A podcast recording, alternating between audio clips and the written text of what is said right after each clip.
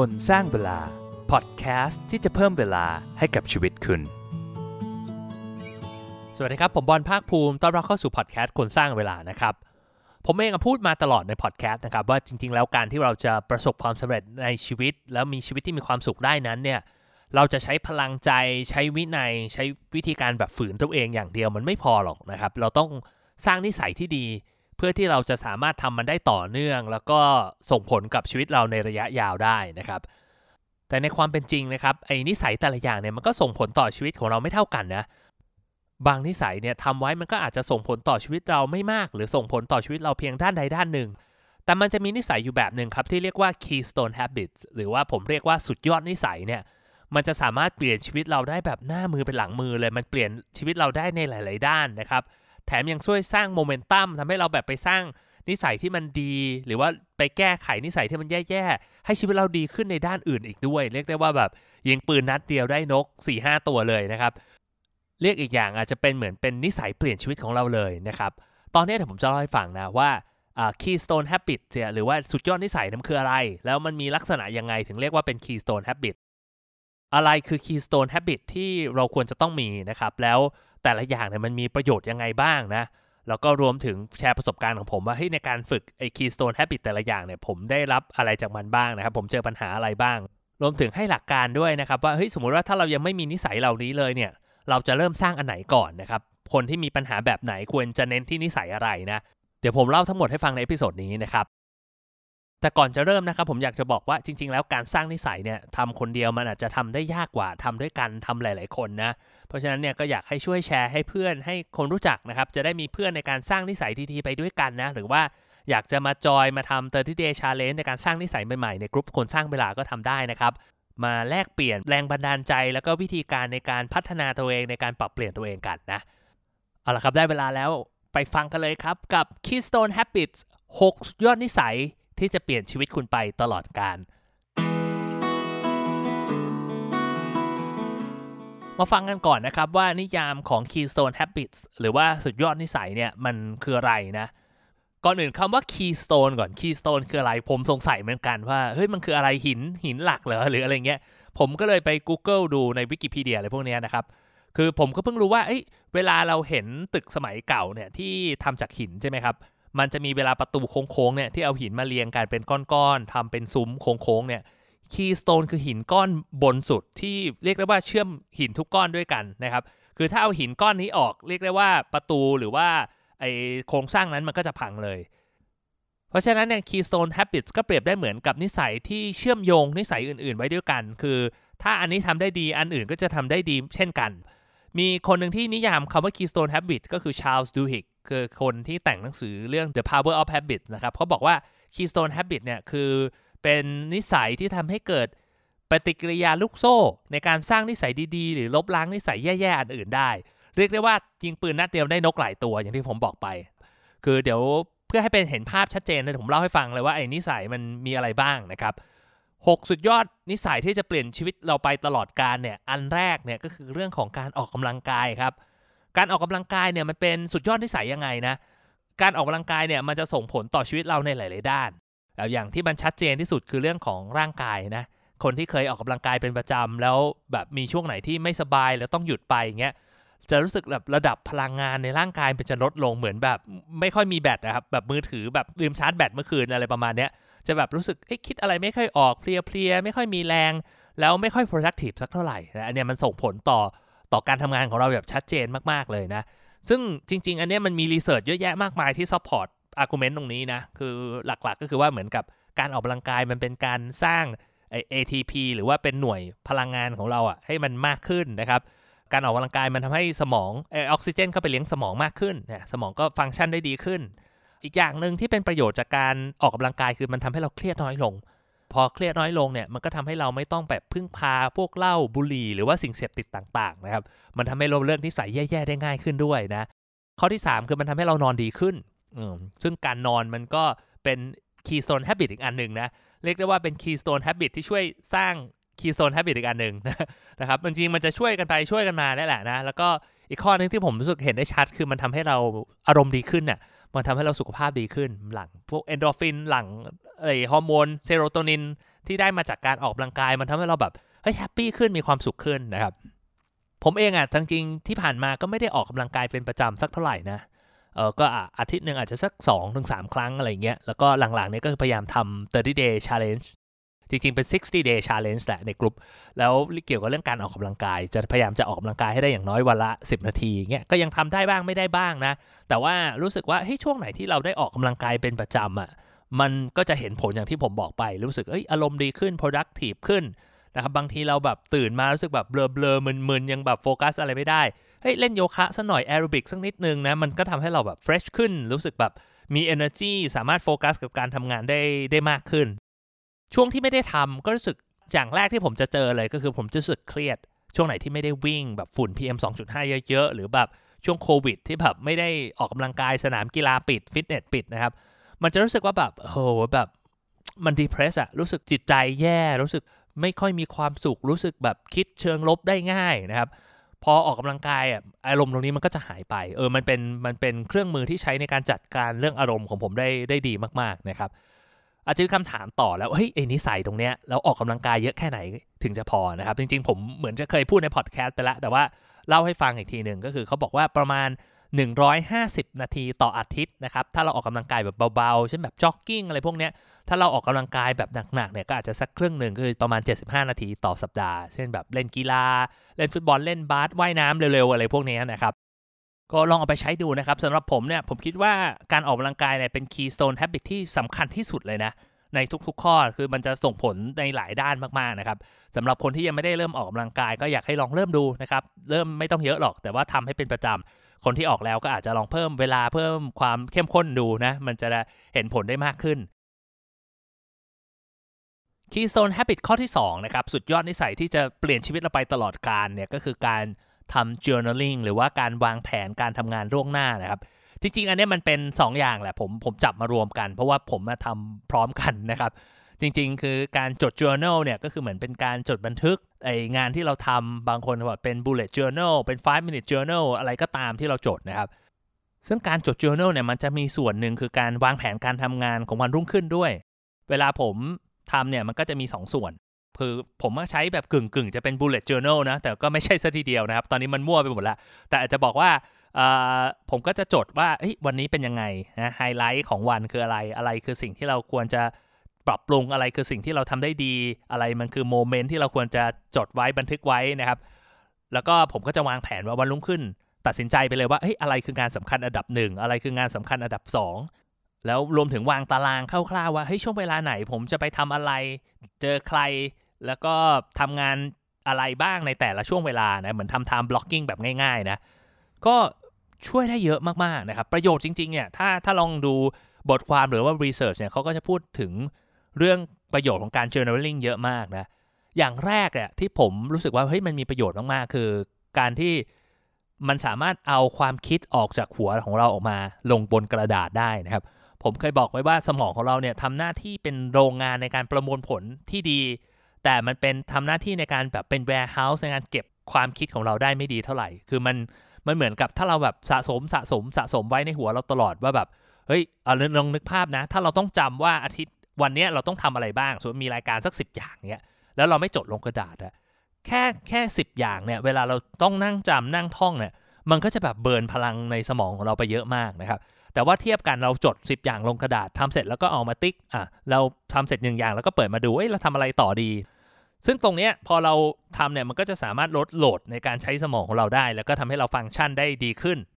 นอกจากนี้นะครับ ถ้าเรามี template หรือมีแบบอย่างในการจด journal ที่ดีนะ อย่างเช่นแบบ 5 minute journal เนี่ยลองไป search ดูได้นะ ก็คือในนี้มันก็จะมีคำถามที่เราแบบต้องตอบอะเช่นแบบเฮ้ยเราวันนี้เรารู้สึกขอบคุณเรื่องอะไรเเราอยากจะโฟกัสกับงานอะไรในวันนี้ มีอะไรบ้างที่เราได้เรียนรู้ที่เราอยากจะปรับปรุงนะครับ คำถามเหล่านี้มันก็จะช่วยไกด์ทำให้เราแบบทำ journal ได้ดีขึ้น มีประสิทธิภาพมากขึ้นนะครับ อีกอย่างหนึ่งของประโยชน์ของการทำ journal หรือว่าการวางแผนในการทำงานเนี่ย คือมันจะทำให้ชีวิตเราทำงานได้ดีขึ้นมาก ๆทำให้เรา procrastinate หรือว่าผัดวันประกันพรุ่งน้อยลง มันมีงานวิจัยอันนึงของ British Journal of Health Psychology นะเขาบอกว่าการวางแผนล่วงหน้าคือกับการตัดสินใจไปว่าเราจะทำอะไรในวันรุ่งขึ้นเนี่ย มันจะทำให้เรา ทำตามแผนที่วางไว้ได้ โอกาสสำเร็จเนี่ยจะเพิ่มขึ้น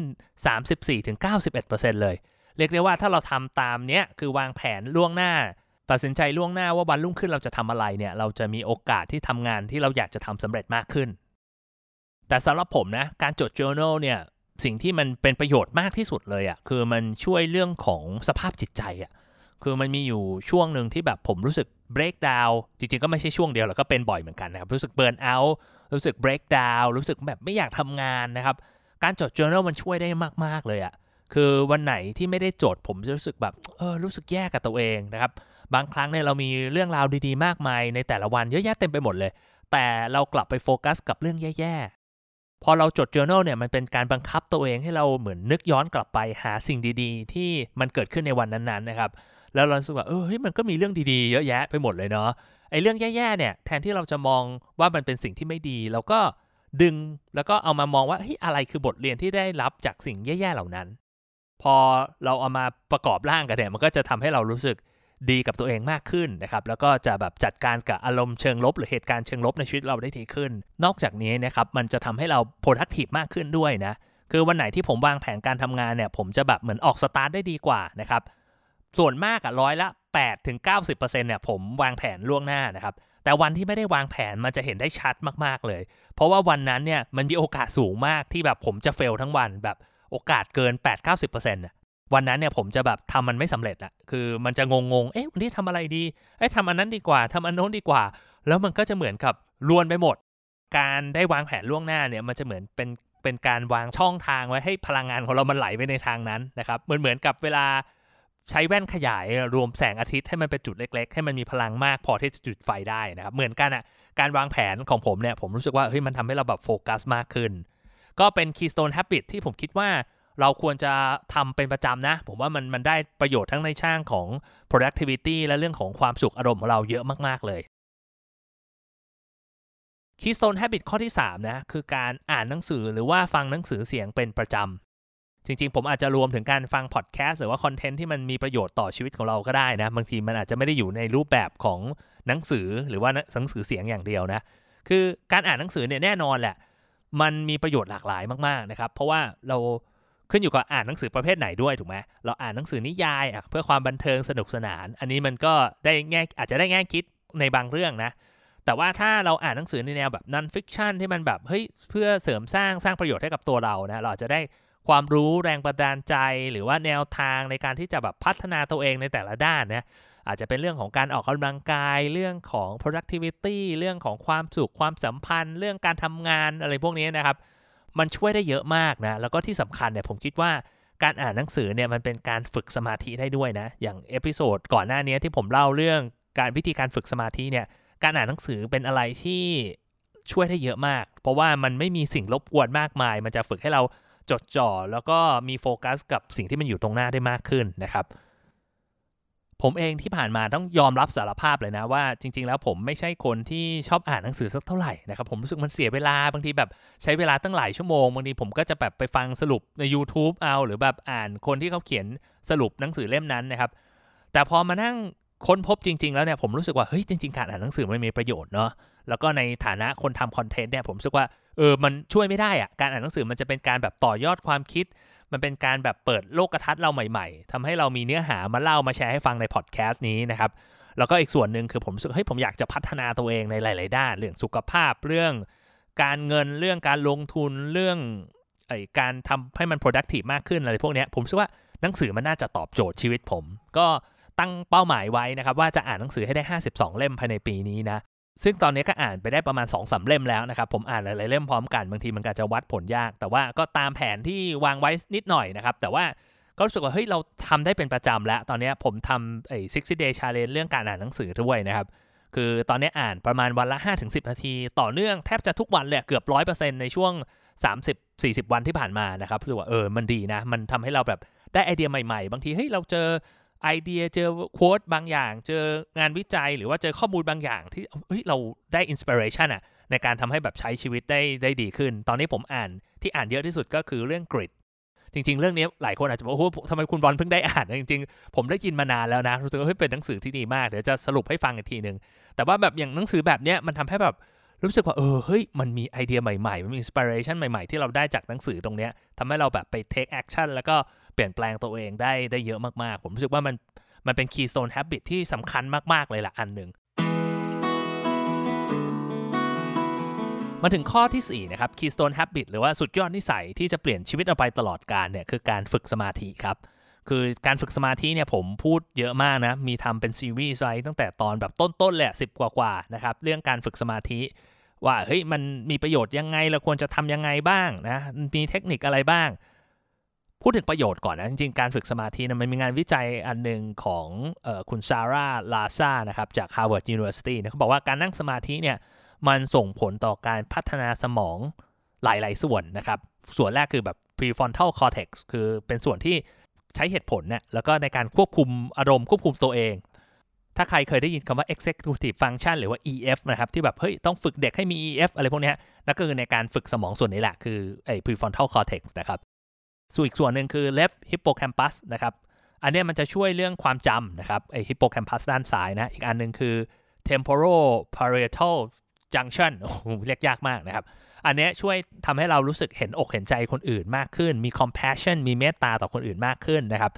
นอกจากนี้มันยังไปลดการทำงานหรือว่าลดไอตัว gray matter ของสมองในส่วนอะมิกดิลาลงด้วยอะมิกดิลาเนี่ยก็คือเรียกได้ว่าเป็นสมองของสัตว์อะ คือมันเป็นส่วนที่ทำให้ควบคุมให้เกิดอาการแบบ fight or flight response เหมือนกับทำให้เราแบบรู้สึกเกิดอาการวิตกกังวล เกิดแพนิคเกิดความเครียดได้นะครับ ส่วนนี้จะลดลงถ้าเราฝึกสมาธิเป็นประจำหมายความว่ามันจะได้ประโยชน์เยอะมากเลยนะ คือจะบอกว่าความจำดีขึ้นทำให้เราเห็นใจมีเมตตากับคนอื่นมากขึ้น ใช้เหตุผลดีขึ้น ควบคุมตัวเองได้ดีขึ้น รวมถึงเครียดน้อยลง แล้วก็วิตกกังวลน้อยลงด้วย ซึ่งจากประสบการณ์ของผมนะ ผมนั่งสมาธิมาจริง ๆ จัง ๆ ได้ประมาณสัก 3 ปีแล้วนะครับเนี่ยน่าจะประมาณครบ 3 ปีพอดีนะซึ่งจากสถิติที่ผมเก็บไว้ในแอป Headspace เนี่ยผมนั่งมาทั้งหมดประมาณ 205 ชั่วโมงนะครับแล้วก็ประมาณ 1,100 เซสชันก็คือเฉลี่ยประมาณวันละครั้งนะ เซสชันหนึ่งเนี่ยประมาณ 11 นาที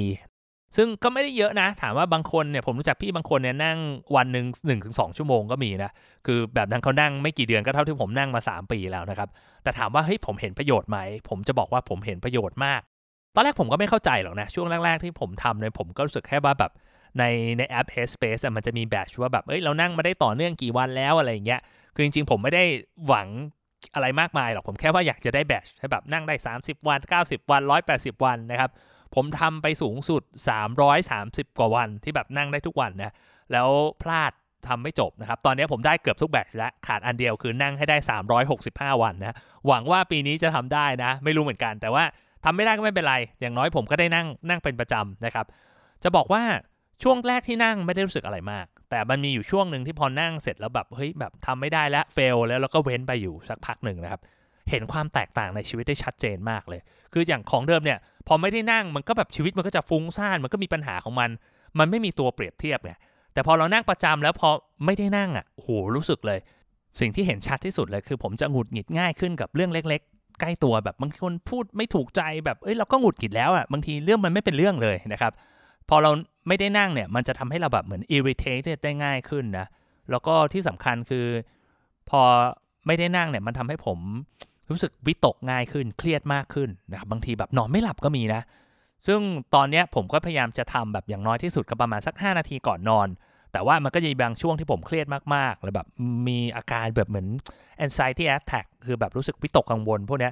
ผมก็อาจจะต้องนั่งประมาณสักวันหนึ่ง15 นาทีถึง 20-30 นาทีนะครับ แล้วแต่แล้วแต่สถานการณ์ตอนนั้นแล้วก็อาจจะแบ่งนั่งสักวันหนึ่งสองสามรอบสี่รอบ แล้วก็ถ้าช่วงไหนไม่ค่อยได้ออกกำลังกาย มันไม่มีแบบเอาเล t ในการที่จะระบายความเครียดก็ต้องนั่งเยอะหน่อย ช่วงไหนที่ออกกำลังกายเยอะเออเรานั่งน้อยหน่อย มันก็จะสามารถแบบเมนเทนชีวิตได้นะครับ เรียกได้ว่าเป็นซูเปอร์แฮบิตจริง ๆอะ่ะคือมันส่งผลต่อชีวิตเรามากมายมหาศาลนะใครยังไม่ได้ฝึกก็อยากให้เริ่มลองทำดูนะครับ มันไม่ได้ยากเลยก็คือเรานั่งนิ่งๆ แล้วอยู่กับลมหายใจนะครับ แล้วก็ถ้าแบบความคิดมันเตลิดไปฟุ้งซ่านเรื่องโน้นเรื่องนี้ก็ปล่อยมันไปนะครับ เรารู้ตัวแล้วก็กลับมาอยู่กับลมหายใจแค่นี้เองนะ วันหนึ่ง5 นาที 10 นาที เริ่มต้นสักพักหนึ่งแล้วทำให้ได้ต่อเนื่องนะ แค่สัก 30 วันเนี่ยผมคิดว่าการันตีเลยแหละว่าเราน่าจะเห็นความแตกต่างในชีวิตของเราได้ชัดเจนมากๆ มาถึงนิสัย Keystone Habit ข้อที่ 5 นะครับ สุดยอดนิสัยที่เปลี่ยนชีวิตของเราเนี่ยก็คือเรื่องของการนอนนะครับ จริงๆแล้วเนี่ยผมไม่แน่ใจว่าจะเอาเรื่องของการนอนมาเป็น keystone habit ดีไหมนะ เพราะว่าจริงๆแล้วเนี่ยคือการนอนเนี่ย จริงๆ มันไม่ใช่ที่ใส่โดยตรงอะ่ะแต่มันเป็นผลพวงของนิสัยที่เราทำก่อนนอนมากกว่า เช่นแบบถ้าเราชอบเล่นมือถือก่อนนอนเราไปทานอาหารก่อนนอน หรือเราทานกาแฟเยอะเกินไป มันก็จะส่งผลต่อการนอนนะครับ แต่เอาเป็นว่าถ้าเราสามารถนอนเร็วได้เนี่ยมันจะมีผลมากมายมหาศาลเรื่องของอารมณ์ใช่ไหมเรื่องของความจำเรื่องของความสุข เรื่องของหลาย ๆ เรื่องอะ่ะอย่าง ท่านดาลายลามะเนี่ยเคยมีโค้ดหนึ่งเขาบอกว่าการนอนเนี่ยเป็นเขาเรียก the best meditation เออมันอาจจะฟังดูเออเหรอ แปลว่าอะไรเราควรจะนอนทั้งวันหรือเปล่าจริงๆมันไม่ใช่นะ เพราะว่าผมลองสังเกตดูนะครับ ประโยชน์ที่ได้จากการนอนอย่างเพียงพอเนี่ยมันมีความคล้ายกับประโยชน์ที่เราได้รับจากการนั่งสมาธินะเออเรื่องของอารมณ์เรื่องของจิตใจเรื่องของการควบคุมตัวเองอะไรพวกนี้นะครับเพราะว่าสมองของเราเนี่ยมันมันต้องการการพักผ่อนเนี่ยแล้วก็ด้วยโลกในปัจจุบันที่ มันมีหน้าจอเต็มไปหมดเลย มันทำให้แบบเราไม่รู้ว่าอะไรคือกลางวันอะไรคือกลางคืน มันทำให้เหมือนกับนาฬิกาชีวิตของเรารวนไปหมดไอ้ความรวนตรงนี้แหละมันก็ส่งผลต่อชีวิตเรามากมายเลยนะทำให้เราแบบเป็นโรคร้ายมากขึ้นนะครับ เพราะว่าช่วงการนอนเนี่ยเป็นช่วงที่เราหลั่งเมลาโทนิน ซึ่งเมลาโทนินเนี่ยนอกจากทำให้แบบร่างกายซ่อมแซมต่างๆ ส่วนต่างๆ แล้วเนี่ยมันจะช่วยป้องกันมะเร็งด้วยนะครับ บางคนนอนดึกนอนไม่เป็นเวลาอย่างผมเนี่ยบางทีผมก็กังวลเหมือนเฮ้ยแล้วเมลาโทนินมันจะไปหลังตอนไหนนะ เพราะว่ามันต้องหลังตอนที่มันแบบมืดสนิทเลยถ้าเราแบบยังดูหน้าจอเล่นเกมเล่นอะไรอยู่เนี่ยเมลาโทนินมันก็ยังหลั่งออกมาไม่ได้นะครับ ก็เรียกได้ว่าเป็นนิสัยที่ที่สำคัญมากๆนะครับ ผมคิดว่าประโยชน์หลักที่สุดของมันคือ ถ้าเรานอนพอมันจะทำให้เรา productive มากขึ้น หลายคนเนี่ยมักคิดว่าเฮ้ยจริงเรา ทำไมเราไม่ productive นะรู้สึกว่าเอ้ยวันนี้แบบไม่ค่อยมีแรง คิดอะไรไม่ค่อยออกอะไรอย่างเงี้ยเราไปโฟกัสกับไอสิ่งที่เราต้องทำในวันนั้นน่ะแต่ลืมไปว่าจริง ๆ แล้วเนี่ย productivity เนี่ยมันเริ่มต้นตั้งแต่คืนก่อนหน้า